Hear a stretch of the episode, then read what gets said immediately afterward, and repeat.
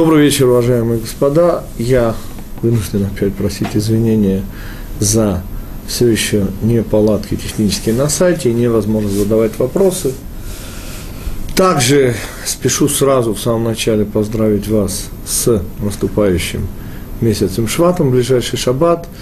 И напоминаю о том, что следующий наш урок, к сожалению, не состоится по причине достаточно, как всегда, уважительной. У нас шабатон в городе Героя Одессе.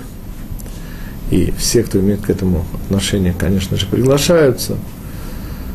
Наша тема сегодня – это недельная глава Вайра. Это начало казни египетских. И первое, о чем мне хотелось бы поговорить, это тема Египта. Собственно, Египет появляется уже и в последних главах первой книги Пятикнижия, и, конечно же, в первой главе. Но дело не только в том, что первая глава говорит об именах Израиля, и мы с вами посвятили наш первый урок в книге Шмот, идее решения конфликта личность-общества.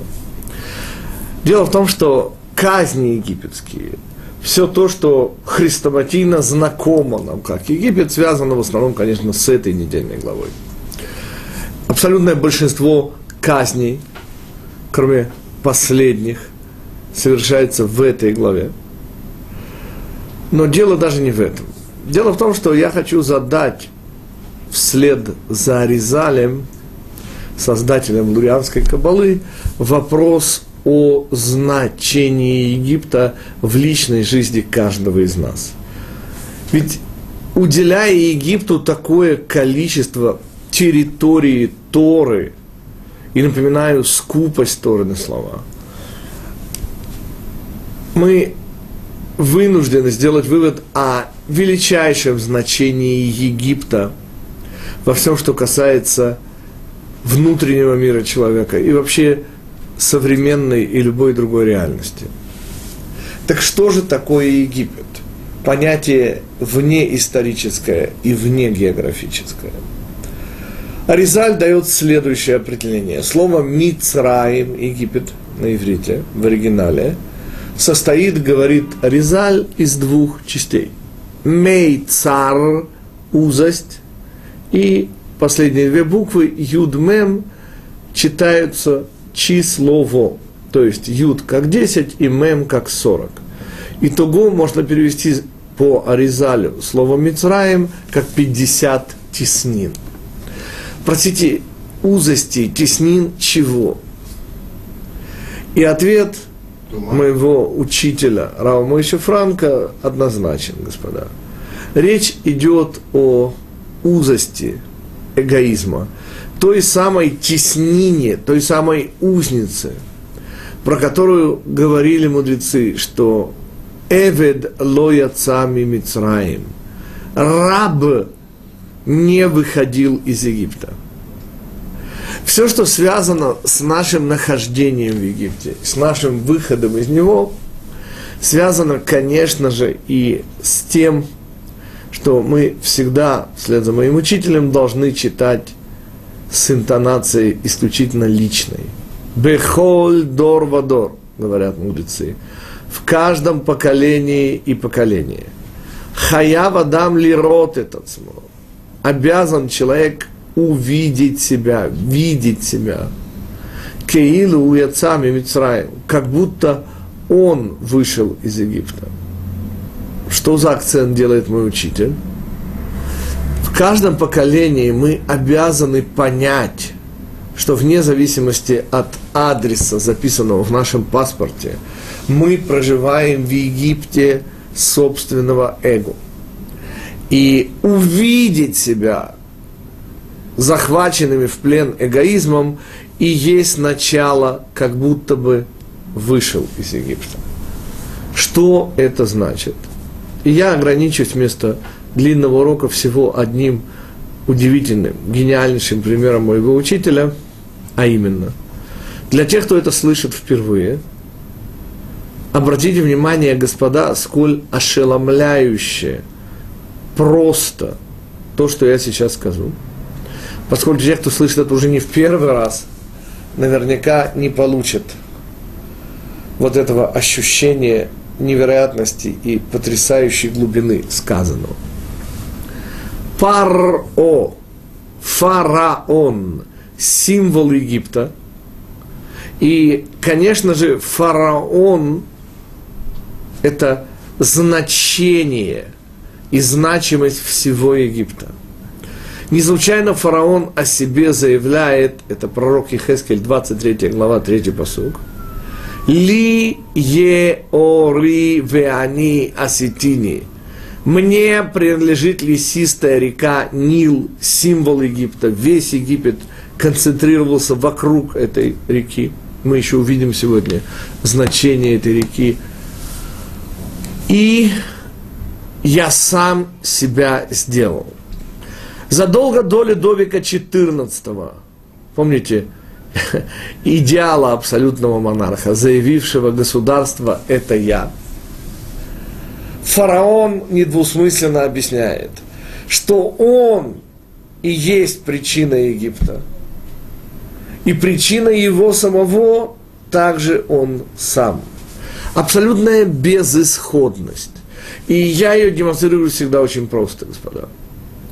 То, что называется фараоном внутри нас, акцентирую ваше внимание – это удивительнейшее из наших с вами человеческих желаний. Это то желание, что лежит у истоков нашего мировоззрения.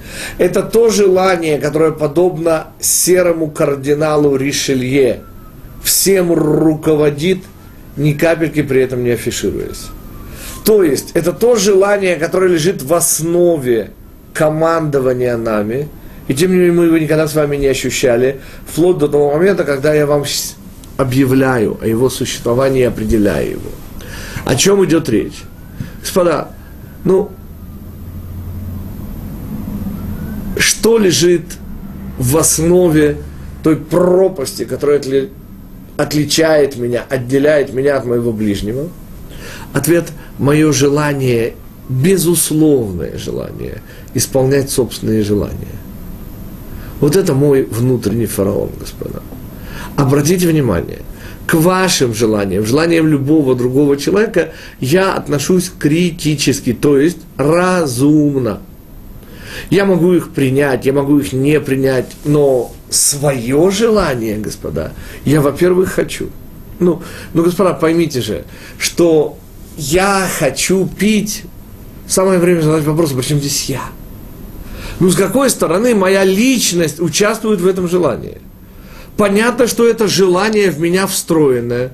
Но, господа, те, кто ощущает жажду, не дай Бог, конечно, вспомните, господа, до чего нам в этот момент, кроме воды.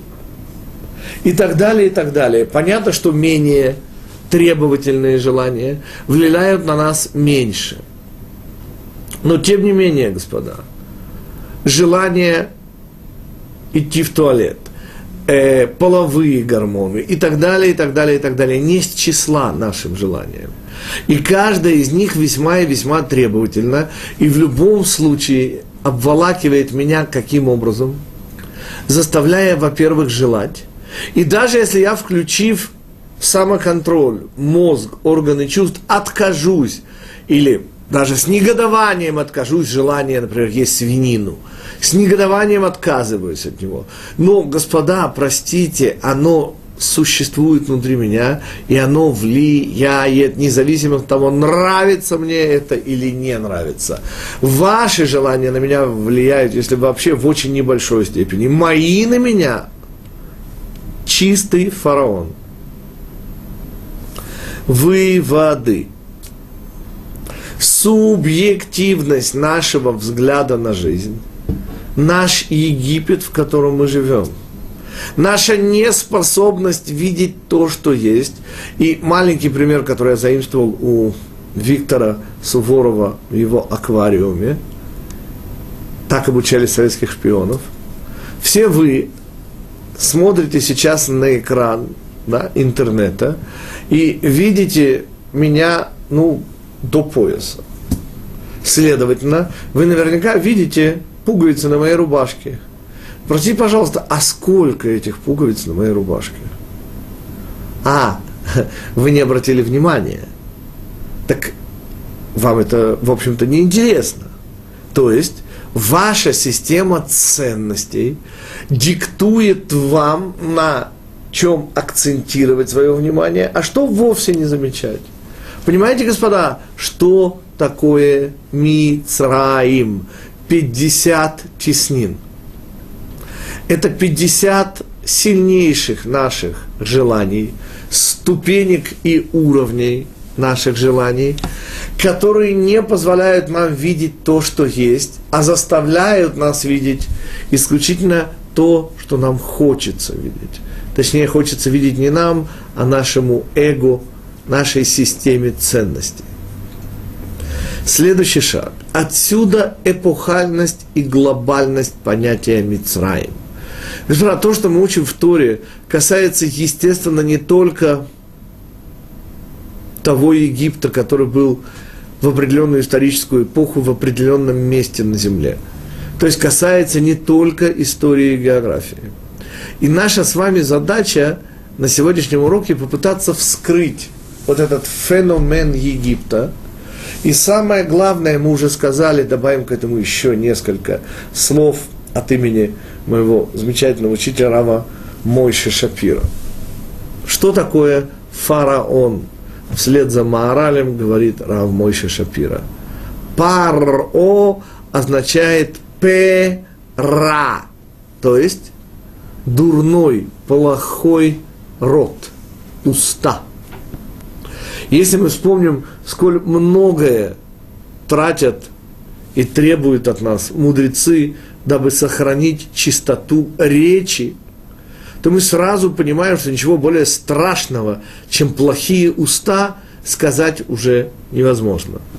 Но Аризаль идет еще дальше и предлагает прочитать слово «паро», «пей», «рейш», «айн», три буквы, «о» звучит, но не пишется, наоборот. «Айн», «рейш», «пей».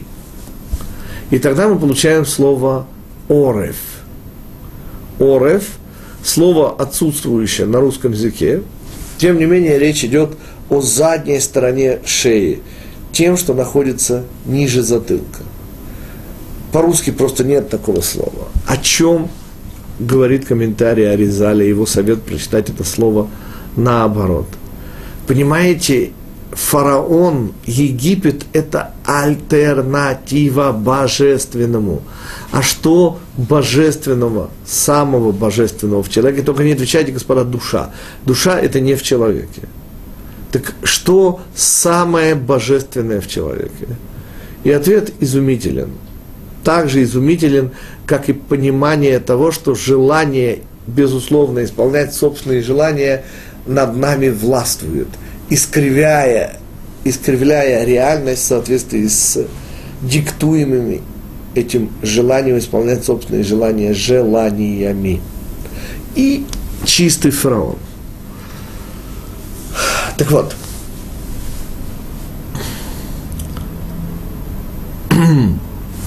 желание исполнять собственные желания. Это фараон, это сердцевина Египта. Но вот этот наш взгляд на этот мир через узницы, бойницы собственных желаний и есть то искривляющее, что не позволяет нам видеть истину.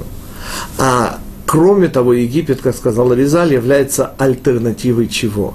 Самого божественного в человеке человеческой речи – но, к сожалению, мы знаем, что на великом и могучем русском языке, к сожалению, существует возможность и снесняться совершенно страшным образом, или, как говорил один из сатириков, у нас на матом не ругаются, у нас на нем разговаривают.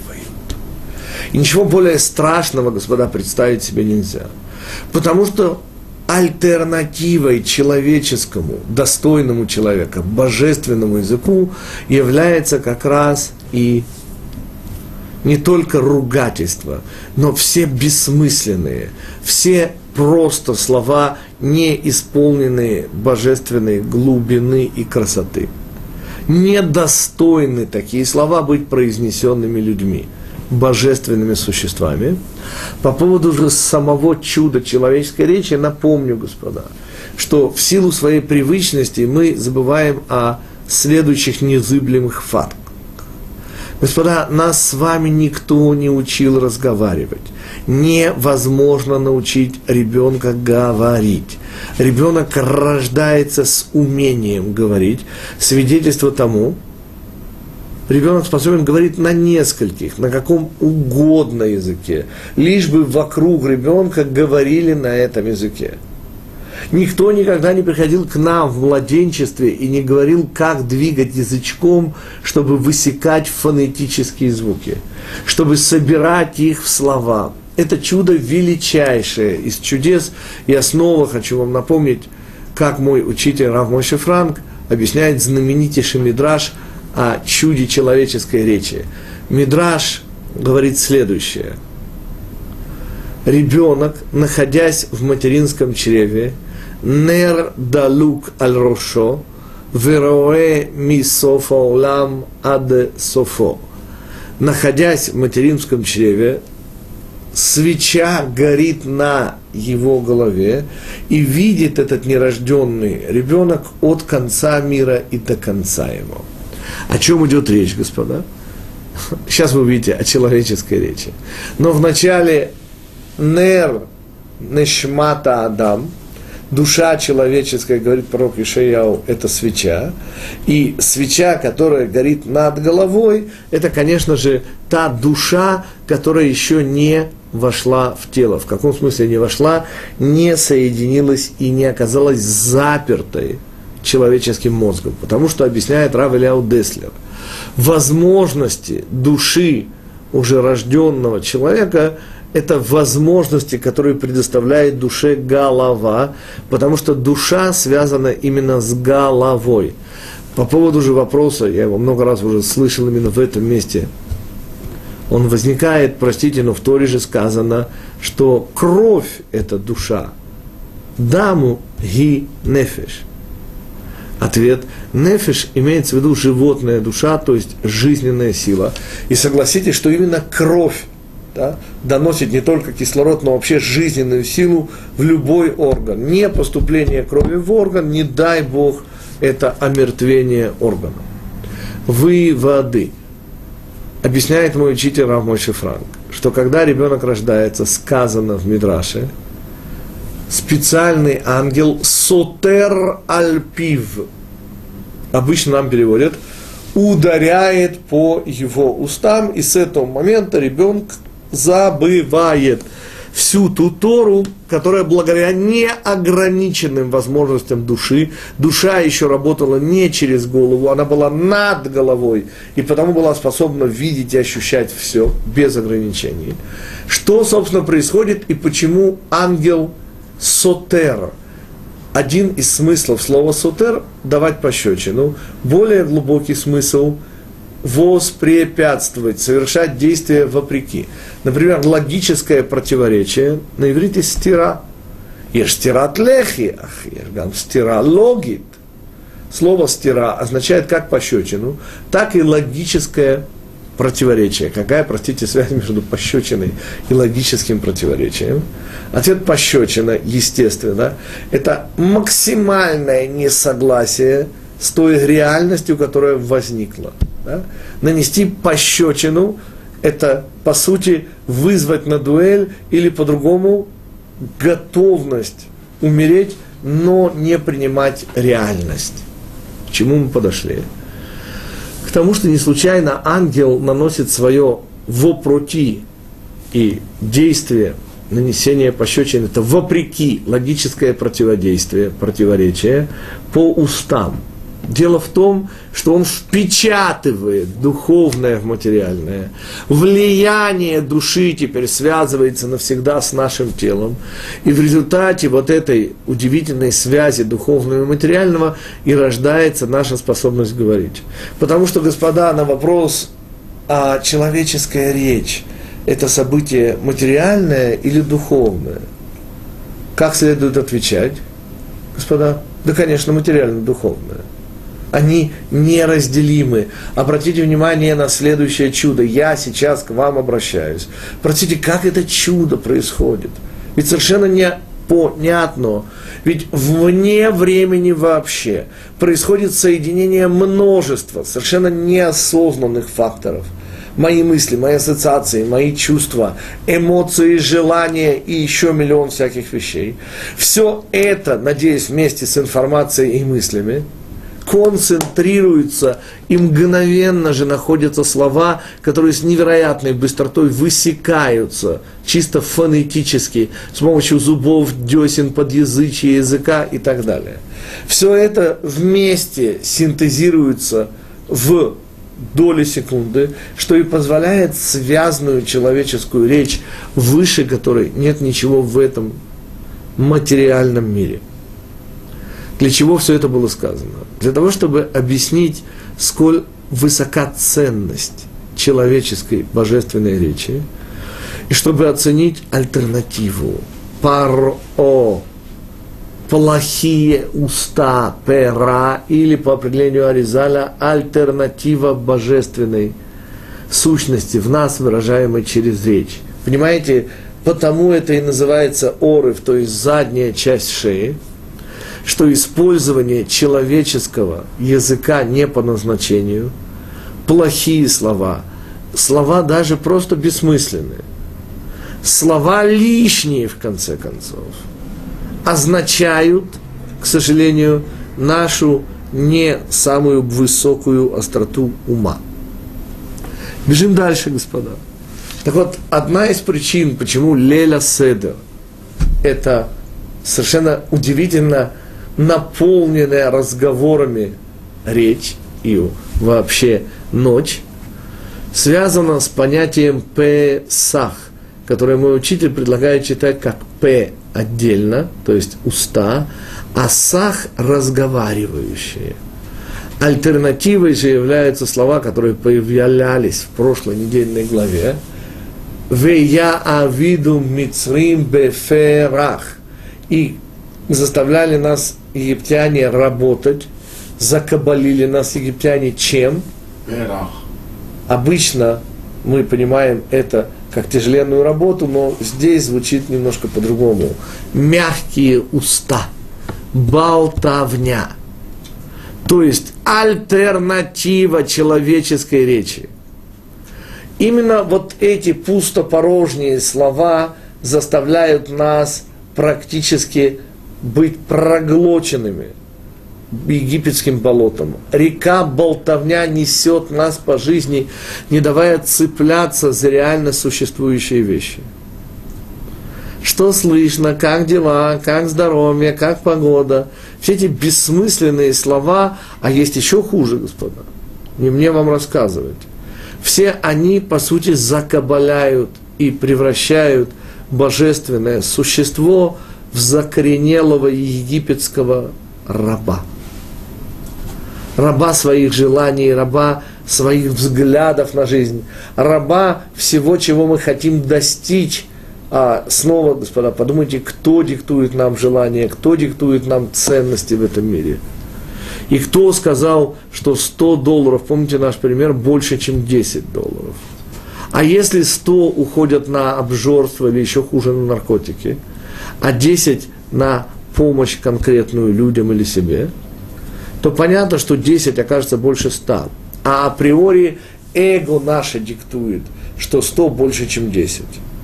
Вернемся снова к исходу из Египта. Бефе сах, разговаривающим, то есть дающим реальность языком можно выйти из Египта.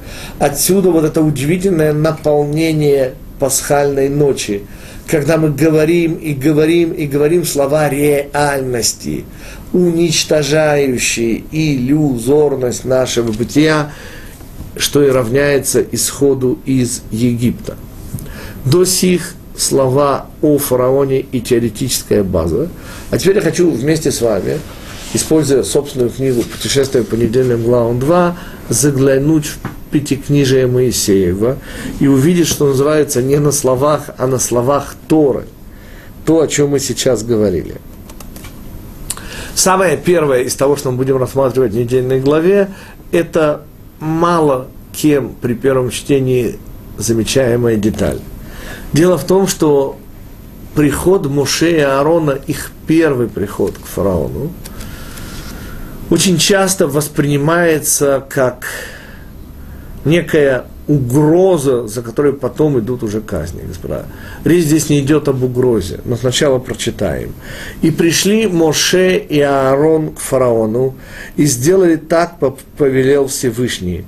И бросил Аарон свой посох, прошу прощения, перед фараоном и перед его слугами, и стал он, то есть этот посох, крокодилом – и призвал фараон мудрецов и чародеев, и сделали они волхвы египетские чарами тоже.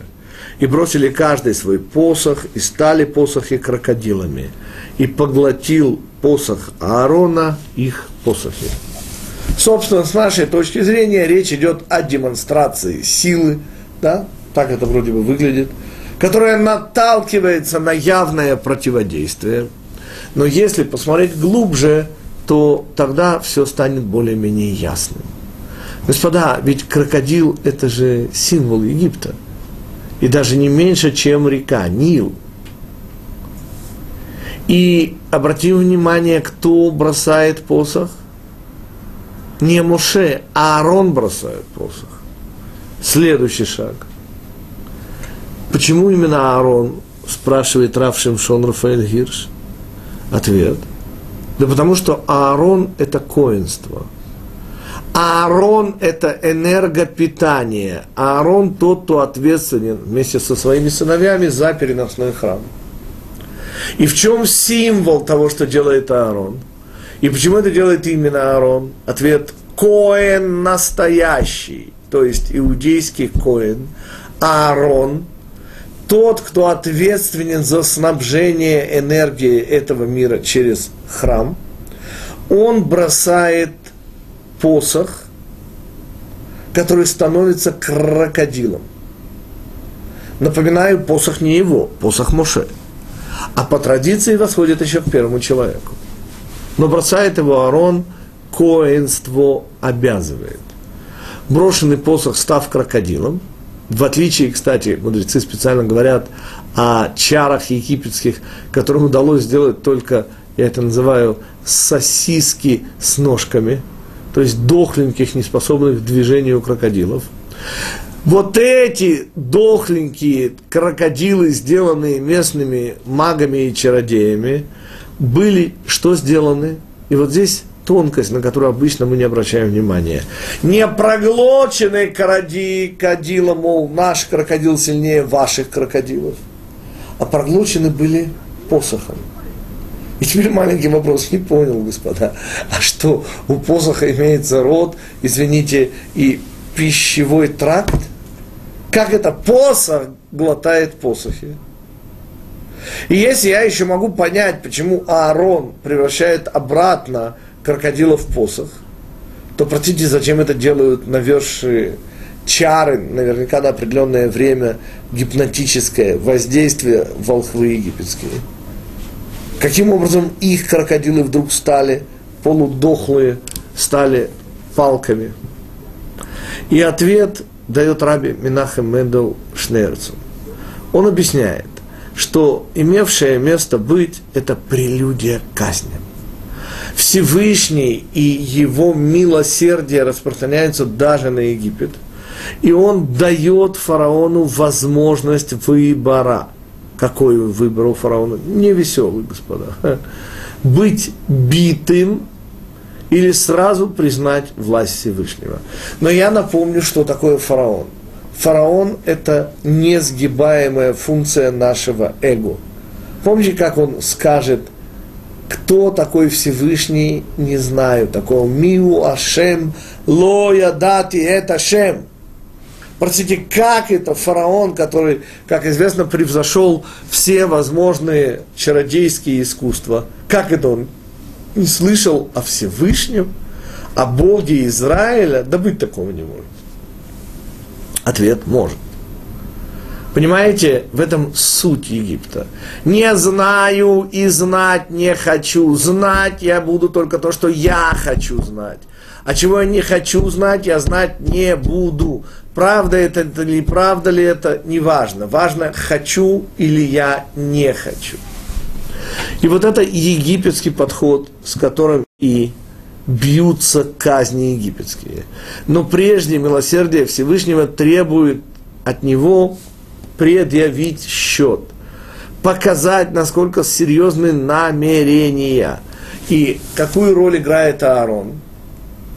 Он демонстрирует Египту от имени Всевышнего беспомощность Египта.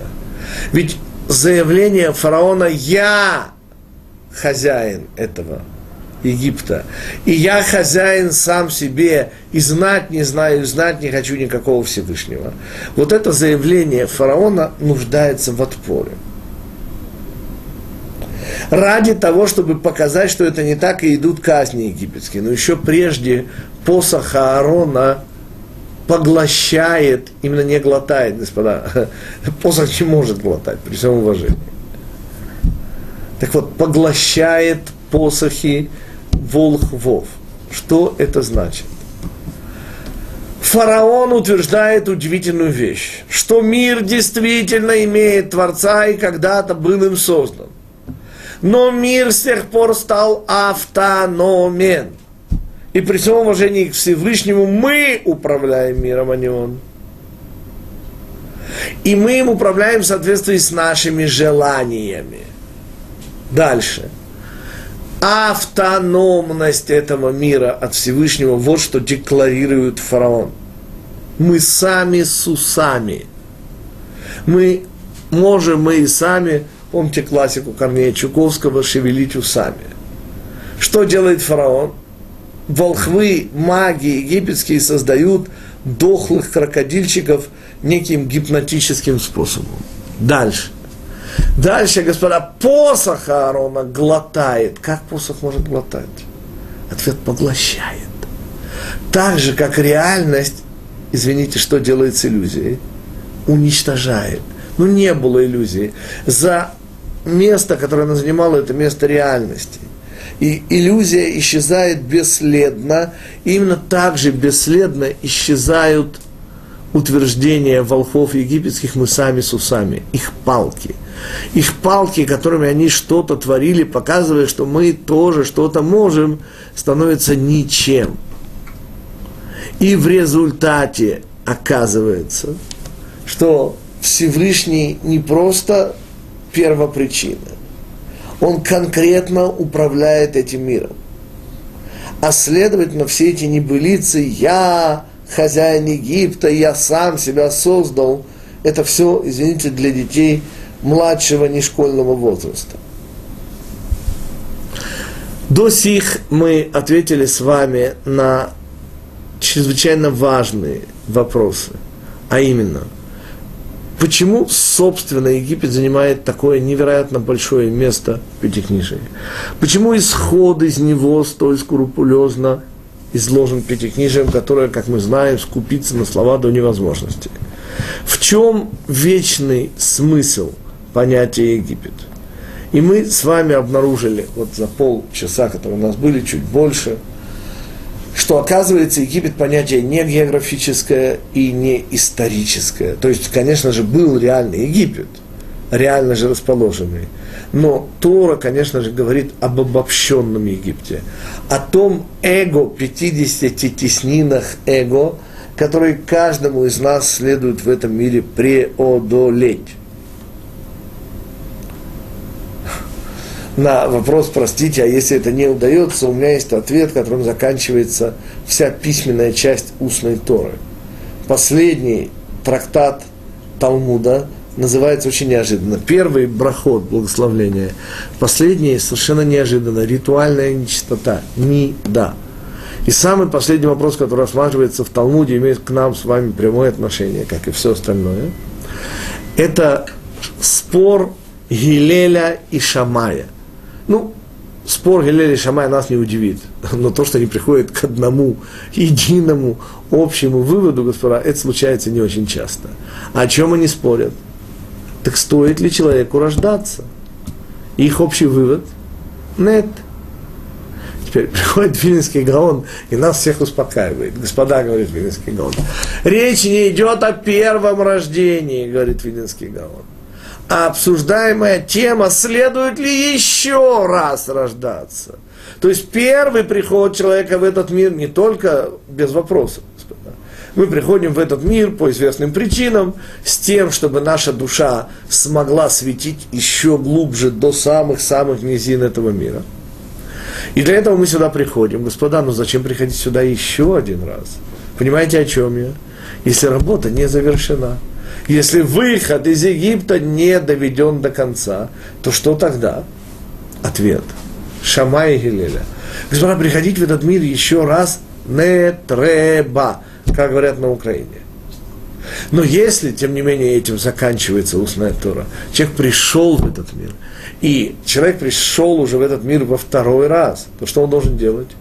Учить Тору, делать мицвод и заканчивать, господа. Здесь не дом отдыха, здесь место работы, здесь реализуются правила, которые когда-то придумали эсеры, которых, как известно, было больше половины евреев, по крайней мере, на уровне ЦК – так вот, именно им принадлежит лозунг «В борьбе обретешь ты право свое». Вот для этого мы приходим в этот мир. И лучше сюда второй раз не приходить. Но если уж пришли, то следует учить Тору, делать мицвод с тем, чтобы закончить. И это и есть ответ на вопрос, а что же, не дай Бог, происходит, если нам не удается, то тогда, к сожалению, приходится приходить в этот мир еще, и еще, и еще, пока не завершим, пока не закончим. Следующий комментарий позволит нам оценить уже вышесказанное, а именно, насколько непримирима позиция фараона –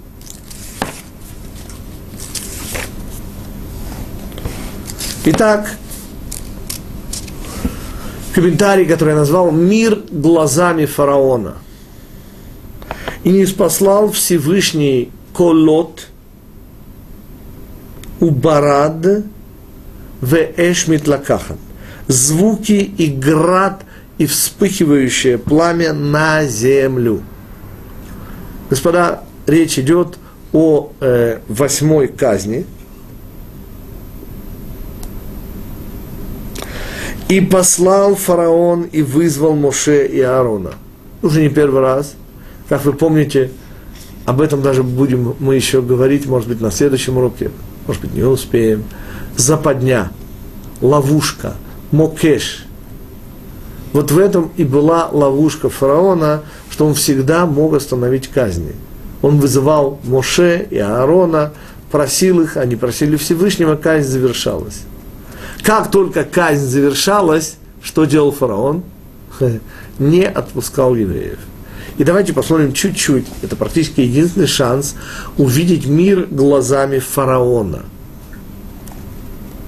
И послал фараон и вызвал Моше и Аарона и сказал им, обратитесь к Всевышнему, и прекратятся голоса всесильного и град.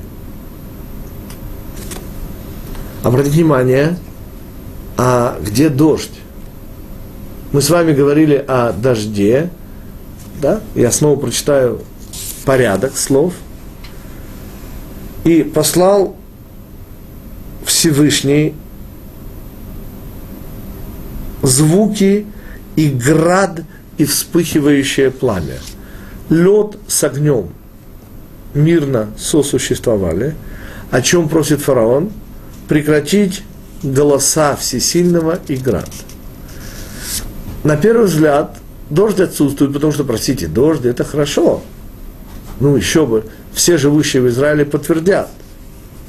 Но, господа, когда Всевышнему молится Моше, и Всевышний прекращает эту казнь, то сказано уникальное. И увидел фараон, мир глазами фараона, что прекратился дождь и град и звуки. Слышите, когда он просит, он дождь вообще не упоминает. Но когда Тора дает нам увидеть мир его глазами, то что видит фараон? Что прекратилось? Дождь, во-первых. Господа, дождь, который фараон вообще не упомянул. Дождь, который вообще-то не казнь. Ну в чем же здесь казнь, простите? Дождь, понимаете, паящий жизнью высохшую землю. Ну что в нем криминального? И отвечает Рав Мордыха Илон от имени своего учителя Рава Кука изумительно важную вещь.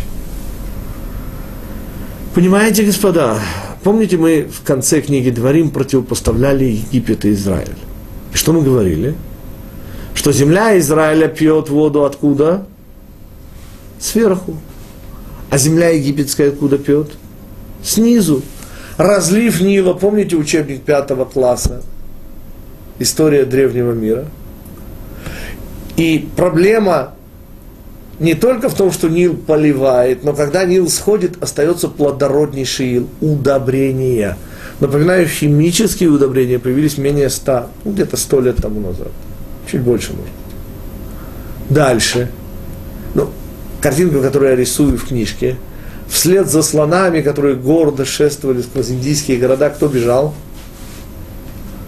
Бежали парии, самая низшая каста, с большущими корзинами – куда опорожняли свой желудок вот эти громадные животные слоны. Для чего? Э, господа, это ценилось, я не скажу на вес золота, вот, но это были удобрения, которые очень-очень ценились, потому что а чем было удобрять поля? Так вот, Нил жизнь, Нил Египет, и потому блестящий политический ход – и Египет – это я, говорил фараон. Я питаю эту землю, я даю ей жизнь. И вдруг дождь с неба, господа. Конкуренция. Понимаете? Подрыв всевластия фараона. Ухудшение его имиджа. Или, как говорят французы, плохо его реноме, господа. Фараону мешает дождь. Фараону мешает дождь, как не мешает ни уничтожающий все оставшееся лед с огнем, не потрясающие душу голоса, издаваемые ангелами Всевышнего. Что потрясает и боится чего фараон? Понимаете, господа, фараон боится дождя. Фараон боится подрыва собственного авторитета, потому что гори ясным пламенем весь Египет. Но это фараона как-то трогает, но очень мало. И потому важнейший момент, чтобы его уже не вспоминать, господа, фараон никогда не отпускал евреев из Египта. Это невозможно. И, конечно же, мы говорим и о внутреннем фараоне. Даже после десятой хрестоматийной известной казни мы не замечаем удивительных слов, сказанных Торой. Я вам сейчас их специально прочитаю. И призвал фараон Моше и Аарона ночью, так сказано в Торе. Это уже, конечно же, Шмот, 12 параграф, через три недели и сказал, встаньте и выйдите из среды моего народа, и вы, сыны Израиля, идите служить Всевышнему, как вы говорили. И ваших овец, и ваших коров возьмите, как вы говорили, и идите, и благословите также и меня. Ну вот же, господа, все. Казалось бы, ну, господа, вы не забывайте, что фараон такие слова произносит не первый. Вы знаете, вот, например, что он сказал после седьмой казни – послал фараон и призвал Моше и Аарона и сказал им, согрешил я на сей раз. Прав Всевышний, а я и мой народ мерзавцы. Господа, чува, чува, послушайте, помолитесь Всевышнему и довольно быть голосам Всевышнего и граду, и я отпущу вас, не останетесь более здесь. Вот это наша седьмая казнь, завершающая недельную главу. Ну и что после этого было? Ответ ничего не было он сильно потряс воздух и произнес очень громкие слова. Или, как я сегодня уже говорил, и течет река болтовня. Синусоиды запущены, и ничего. Как известно, после седьмой казни евреи не вышли. А что было после восьмой казни? И поспешил фараон призвать Моше и Аарона и сказал, согрешил я перед Всевышним вашим всесильным и перед вами, а теперь прости мой грех лишь на этот раз. Ну, господа, ну, ну почти праведник, нет? Опять он мерзавец, и народ его мерзавцы, и просите Всевышнего, и, и идите. Только никуда не уходите. Потому что фараон – это функция, господа. Работа у него такая. Фараон не может отпустить евреев. И потому вслед за этими словами, которые «а теперь уходите из среды народа моего и забирайте с собой все, все, все, все», что идут за слова? А египтяне торопили народ евреев, чтобы поскорее отослать их из страны, ибо сказали они египтяне – все мы умрем. Вот это исход из Египта, господа. Поймите, фараон не способен отпустить евреев. Наш внутренний фараон не может изменить своей функции.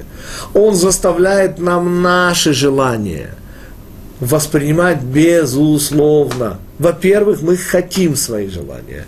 Только во-вторых, включается контроль, и тогда мы можем отказаться от собственных желаний, воспротивиться им. Но, господа, сути дела это не меняет. И потому сказано о наших мудрецах. Помните, на иврите слова «арум» – умный и «арум» – голый – одно и то же слово.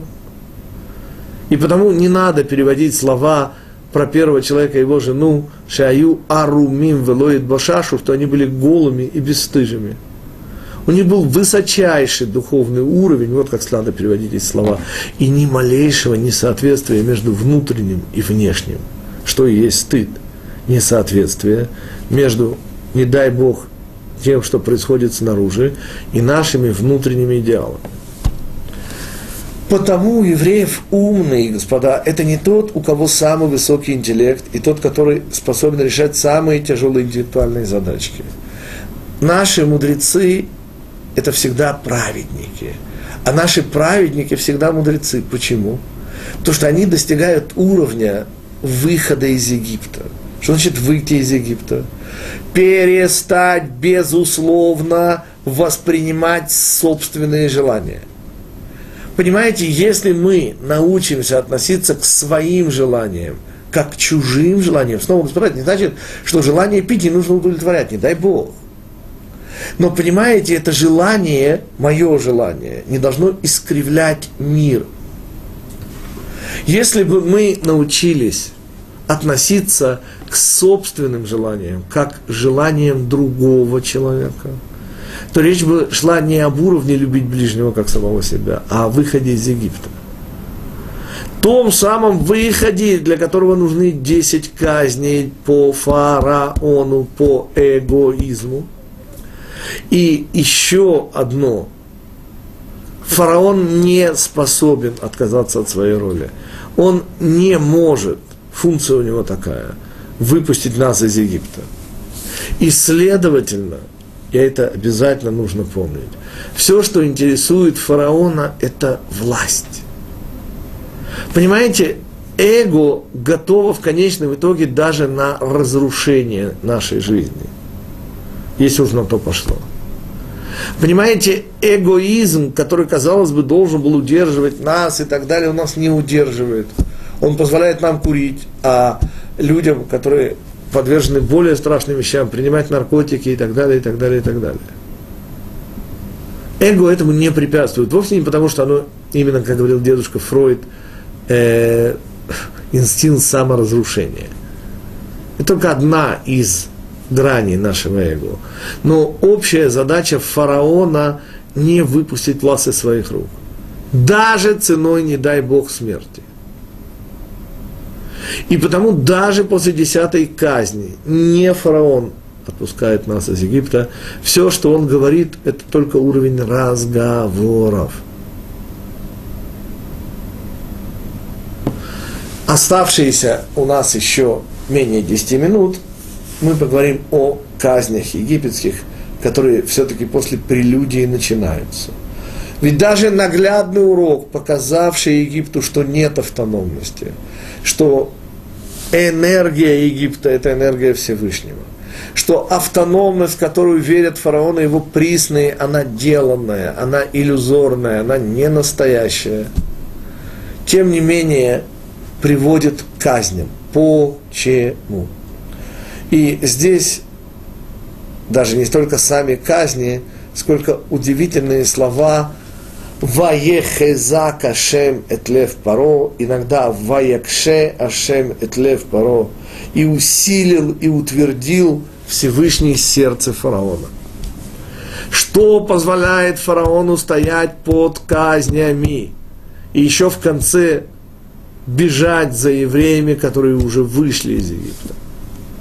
И найти свою смерть среди вод последнего моря.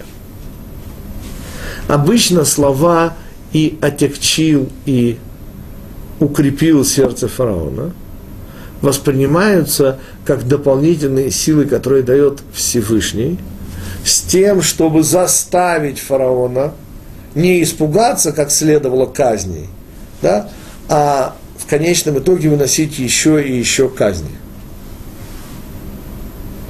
Но объясняет Раф Франк, что речь идет как раз о прямо обратной ситуации. Ведь, как известно, господа, сила солому ломит. И против Всевышнего стоять невозможно. За одним единственным исключением, господа. Вы помните, что после третьей казни к фараону приходят волхвы и что говорят? Эцба элоким ги. Перст Божий. Очень интересное объяснение, ведь помните, о чем идет речь в третьей казни? Третья казнь вовсе не кажется такой уж страшной. Вши. Но интереснейшее замечание делает, по-моему, Равмоши Файнштейн. Я даже не помню точно, в книге я даю точный адрес автора этого комментария. Господа, в чем проблема с вшами? Ну, маленький, ну, ну. Ответ очень интересный дают Мидраш, во-первых. Вот здесь волхвы расписались в полном неумении. И сказали, что вот это чудо мы делать не можем, слишком мелкое. Как это? Чудо слишком мелкое. Объясняет, по-моему, это Раф Муши Файнштейн. Объясняет. Господа, поймите же, чудо это всегда что-то эпохальное, это глобальное, это большое. Понимаете? Маленьких чудес не бывает. Ну, мне очень понравилось название, где-то там в 87-м, кажется, году э, еврейский русский комик, э, ну, таким вот еврейским носом, сейчас вспомню его фамилию, э, сделал моноспектакль, который назывался «Масенькие трагедии». Ну, апология в кавычках пушкинских маленьких трагедий. Масенькие трагедии. Так вот, понимаете, чудеса масенькими не бывают. Чудо это, ну, понимаете, нельзя, я привожу этот пример, в качестве чуда попросить у Всевышнего исправить оценку 73 на 77. 73 на 100, да, но 73 на 77, это, извините, не чудо. Так вот, Именно мелкое заставило волхвов расписаться в полном неумении. А дальше важнейший момент. Нет сакраментальных слов и укрепил Всевышнее сердце фараона.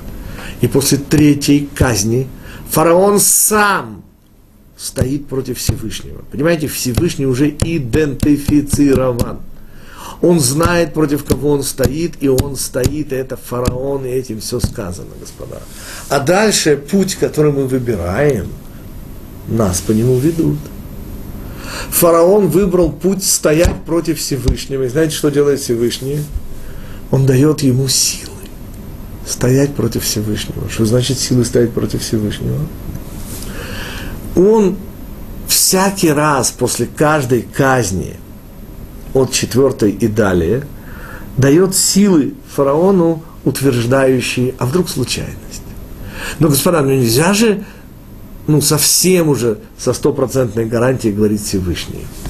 То есть, что делает Всевышний? После каждой казни, которая всех, кроме фараона, убеждает в том, что сила солому ловит, фараон стоит несгибаемо, ибо Всевышний добавляет ему силу чтобы восстановить паритет и чтобы дать фараону свободу выбора. Потому что сами по себе казни выбор отбирают. Но Всевышний, возвращая его фараону, давая ему выбор, дает ему и ответственность за этот выбор. И получается, что каждая следующая казнь – это не садизм, господа. Это реально выбранная фараоном дорога, по которой он идет до конца, то есть до десятой казни, после которой не фараон, а уже сам Египет выталкивает нас.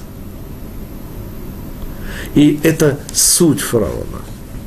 И это величие нашего серого кардинала, желание исполнять собственные желания. Подведем итог. Египет оказался, конечно же, не просто точкой на глобусе и не просто определенным историческим периодом. 50 теснин нашего эго – та темница, в которой мы заключены собственным эгоизмом, которая искривляет реальные ценности, превращая их в иллюзорные и наоборот. Вот все это скрывается за понятием Египета. И еще чудо человеческой речи, или, как сказал Аризаль, фараон Ореф, да, это ситра ахра – это оборотная сторона речи, то есть горла. То, что находится с обратной стороны горла человеческой божественной речи, это все отвратительные, гадкие слова, которые не гоже произносить уважающим в себе божественные людям. Именно это главная проблема, это единственный способ выйти из Египта – говорить только значимые слова. БП сах разговаривающие уста, ни в коем случае не позволять себе лашон гора, не позволять себе даже пустопорожней болтовни, которая засасывает в болото эго. И таким образом мы можем рассматривать рецепты Египта как рецепты выхода из собственного эгоизма и заключим снова масенькими трагедиями. Что значит чудеса не бывают маленькими? Господа, это значит, что чудеса, конечно же, надо делать своими руками. И видеть во всем, в самом маленьком, что с нами происходит, любящую руку Всевышнего. Понимаете, вот там, где происходит маленькое изменение, где мы его видим, мы видим любовь Всевышнего. Потому что вот эти большие громадные знаки, это когда у нас уже нет выбора. Обычно перед смертью люди видят уже большое и глобальное. Господа, наша задача видеть в жизни маленькие знаки, масенькие знаки внимания Всевышнего и его любовь к нам. И вот именно с этого начинается выход из Египта. Мы с вами встречаемся через две недели. Напоминаю, в следующий шаббат у нас Одесса. Э, будущие планы заодно тоже сейчас же э, расскажу. 28 29 января шаббат у нас будет в городе Волгограде. И для всех уважаемых евреев Израиля. 7 февраля планируется шаббатон у нас в Иерушалайме, и телефон для тех, кто хочет в нем участвовать, э, цена будет субсидированная, 02 651 3168, телефон главного тьютера нашей программы juniversity.org. Записываться можно и через наш сайт Ju вместо U три буквы J и W, juniversity.org. Лиля Либин, наш главный тьютер. Телефон, повторяю, 02 651 3168. Семинар состоится через месяц, чуть меньше, 7 февраля у нас в Иерушалайме. Всего-всего вам самого лучшего. До свидания.